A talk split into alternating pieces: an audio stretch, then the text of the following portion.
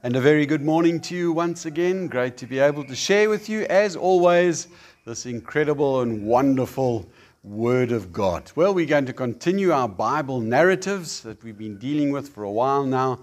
And today we are looking at Jacob and the ladder, or Jacob and the stairway, the story that we find in Genesis chapter 27 through Genesis 28. Now, I want to ask a question Have you ever found yourself in a really bad place? Perhaps by your own decisions or the actions of others, even. Well, in today's story, we find Jacob finding himself in a bad place. As the grandson of Abraham and the future patriarch of the 12 tribes of Israel, he was filled with his selfish pursuit uh, of his own gain, as we saw in last week and previous stories. A bit of a summary so far. God had promised Abraham that his seed would be like the dust of the earth. Uh, but the problem was that both he and Sarah were, were barren. Well, Sarah was barren, and he was really old. And in their old age, Abraham and Sarah miraculously had that son, Isaac. Isaac and his wife Rebekah had twin sons, with Esau being older just by a few moments and Jacob younger.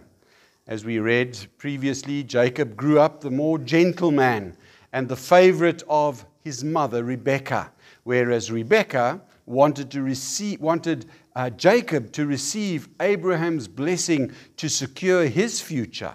So it seemed like there was a bit of bad family dynamics here, again, that we spoke about last time. And so Rebekah conspires with Jacob to trick his father into giving the blessing instead of Esau. And we see Esau being tricked twice.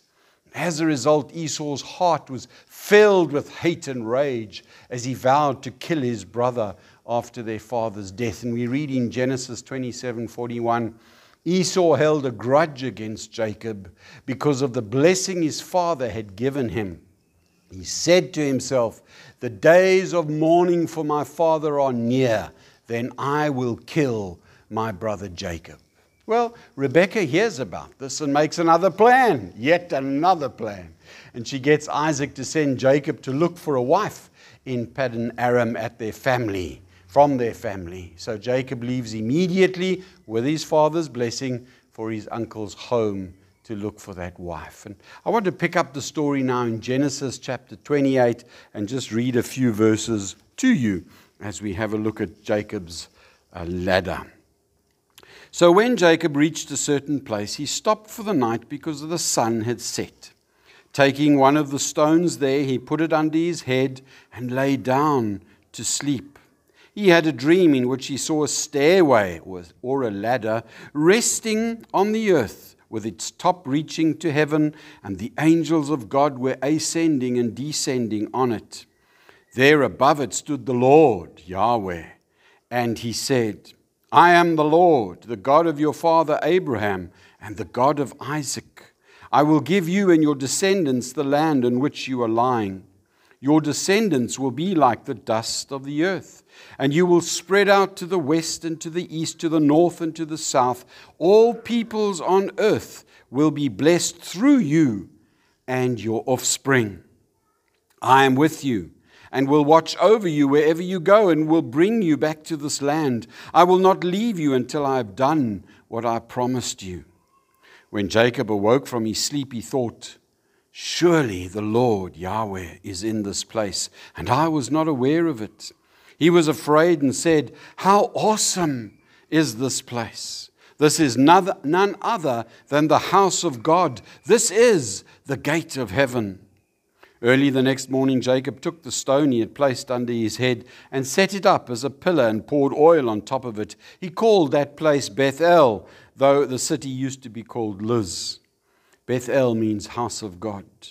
Then Jacob made a vow, saying, If God will be with me and will watch over me on this journey, I'm ta- taking and will, I beg your pardon, if God will watch with me, be with me and watch over me on this journey I'm taking, and will give me food to eat and clothes to wear, so that I return safely to my father's house, then the Lord will be my God.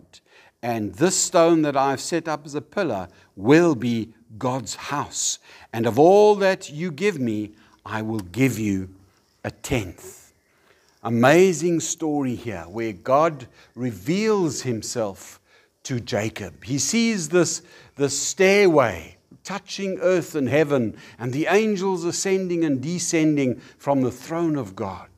God promises that God's Jacob's descendants would return to that land, would multiply, and would bless all the people in the earth. And in, in addition to that, the Lord promised to be with Jacob for the rest of his life. In response to that, Jacob builds that altar and commits his life to following God. So, what can we learn from the story from Jacob? Some lessons, and I've got four lessons for you this morning. Lesson number one we need to encounter God for ourselves. We need to encounter God for ourselves. See, up until now, we only see Isaac and Rebekah's faith, or lack of it, coming through into Jacob's life. Jacob seems to have been working independently of any direct relationship with God. And the lesson is this we cannot ride on another's faith. And even if Jacob's choices led to him running away, it still caused him, fortunately, to have an encounter with God for himself. It was necessary for Jacob to leave to preserve his life, yes, but also to save that godly seed. You see, he may well have fallen like Esau into the trap of marrying Canaanite woman and really complicating the promise of God to Abraham. So God uses the situation to get him away, to get him alone, and to meet with him. Friends, don't be surprised if the Lord leads you to a place of desolation to preserve your life for His eternal purposes and simply to meet with you. You see, we cannot ride on another's experience or on someone else's faith. Man, there's no problem in learning from others. But at the end of the day, it's between God and me. The challenge for me is to run away hard from everything that wants to take me down. Hebrews chapter 12, verse 1 says, Let us throw off everything that hinders and the sin that so easily entangles. Jacob could have got entangled in that sin. We need to seek him. We need to meet him in that place of quiet. And the blessed best way we can do this is in His Word, to quietly meditate upon it, to allow Him to speak to us. Friends, lesson number one we need to encounter God for ourselves. We cannot ride on the back of the faith of anyone else. Lesson number two to encounter God, we need to do so in rest. To encounter God, we need to do so in rest. See, deceitfulness and making our own plans takes a hang of a lot of energy. Jacob must have been exhausted from all the stress and energy to pull off what he and his mother had done. There may also have been a sense of regret and shame or even guilt regarding their deception. And then, of course, the huge physical and emotional stress of getting away from his murderous brother. In verse 11 of Genesis 28, the Bible records when he reached a certain place, later we, we find out it was the city of Luz, he stopped for the night because the sun had set. Taking one of the stones there, he put it under his head and lay down to sleep. See, Jacob needed to rest. And it was in this place of rest that he has his encounter with God. And our lesson is that we need to rest. We need to make sure that we're in a place of rest. And perhaps what we need to do is take a regular stock take of our lives. You see, am I at rest or am I just on the run? Where we get confused is we think running for, from, for God counts as rest. It's not rest. Running for God is not rest. Working and striving and doing all the stuff to earn brownie points is just never enough. God meets us when we understand that we're at rest in Him. Hebrews chapter 4, verse 1 says, Therefore, since the promise of entering His rest still stands, Let us be careful that none of you be found to have fallen short of it. I'm talking specifically about our struggle to earn his favor. Verse 9 in Hebrews 4 goes on to say, There remains then a Sabbath rest for the people of God. For anyone who enters God's rest also rests from his own work, just as God did from, from his.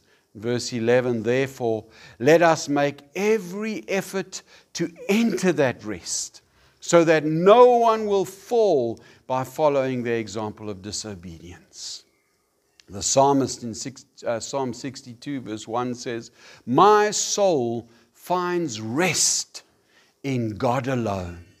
My salvation comes from him. Friends, Jacob met with God in that place of rest, and that's the place that we're going to meet him too. When we understand that God has done everything that he could possibly do, he's done everything for us to forgive us of our sin, to forgive us of our struggle, to forgive us of our righteousness, to forgive us or even of our, or those good deeds that we ascribe to righteousness sometimes. And we need to meet God in that place of rest. The third lesson for us this morning is that when we encounter God, when we encounter Him, we actually get to know Him. So God, Jacob goes to sleep and he has this dream a staircase reaching between the heavens and the earth with the angels running up and down. And at the top, he sees Yahweh, the Lord. Verse 13 again There above it stood the Lord, and he said, I am Yahweh, the God of your, fav- your father Abraham, and the God of Isaac. Jacob probably knew about the promise of God to his grandfather Abraham, but here he gets to know that God as he reveals himself to Jacob. John 17:3 Jesus says, "Now this is eternal life, that they may know you, the only true God, and Jesus Christ, whom you have sent. Did you get that? Eternal life is not someday in the sweet by and the by. It's in the here and now as we know Him. Jacob got to know God. Remember the story of Jesus and Nathanael in John 1? Uh, Nathaniel, we find out, is also known as Bartholomew in the other Gospels. But Philip tells Nathaniel that they found the one Moses wrote about, this Jesus of Nazareth. And Nathaniel is skeptical. He asks the question Can anything good come out of Nazareth? And Philip says, Come and see for yourself. And then in John chapter 1, verse 47, the story goes When Jesus saw Nathanael approaching, he said of him, Here is a true Israelite, in whom there is nothing false. How do you know me? Nathanael asks. Jesus answered, I saw you while you were still under the fig tree, before Philip called you. Then Nathanael declared, Rabbi, you are the Son of God. You are the King of Israel. But Jesus said, you believe because I told you I saw you under the fig tree. You shall see greater things than that. Then he added, I tell you the truth. You shall see heaven open and the angel of God ascending and descending on the Son of Man. Here we have a direct reference to Jacob's ladder. Nathaniel, you will get to know me. So, the more time, friends, we spend with Him, the more we get to know Him. Lesson number four. When we encounter Him, our commitment will be obvious. When we encounter God, our commitment to Him will be obvious. Genesis chapter 28, from verse 21 again, the, it says, The Lord will be my God and this stone that I've set up as a pillar will be God's house. And of all that you give me, I will give you a tenth. There's major commitment here. When Jacob gets to know the Lord, there's major commitment here. Number one, the Lord will be my God, unlike the myriad of Canaanite gods at the time. Number two, the stone will be God's house. It refers to worship.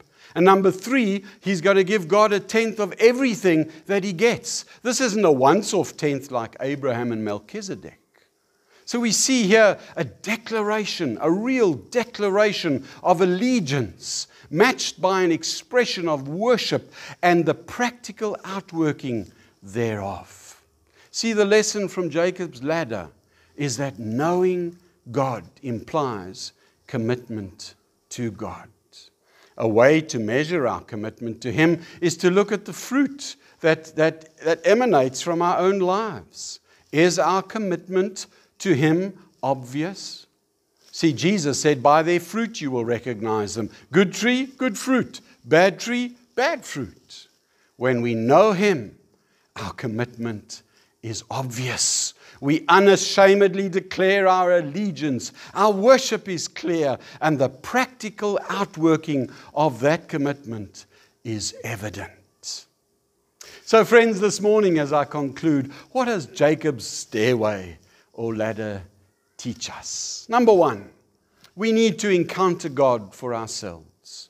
You cannot ride on the faith of your parents or your pastor or your, the person that you read their books or anything else. I need to encounter God for myself. Secondly, to encounter God, we need to rest in Him. We need to realize that in Jesus Christ, He has done everything that we need Him to do. And we have to push into that place of rest, to rest in Him. Thirdly, Jacob's ladder teaches us when we encounter Him, we actually get to know Him. That's the time then we really start to get to know Him. Did Jesus not say, if anyone would come after me, he must take up his cross daily and follow me? Ah, there's this daily process of getting to know Him when we encounter Him, when we encounter Him in that place of rest, we get to know Him. And fourthly, when we do encounter Him, our commitment becomes obvious. Obvious to ourselves and obviously obvious to those around us. What incredible lessons for us this morning. Let us pray together. Lord, thank you for these lessons from Jacob's ladder. And thank you that even Today we know that heaven is open because of Jesus Christ.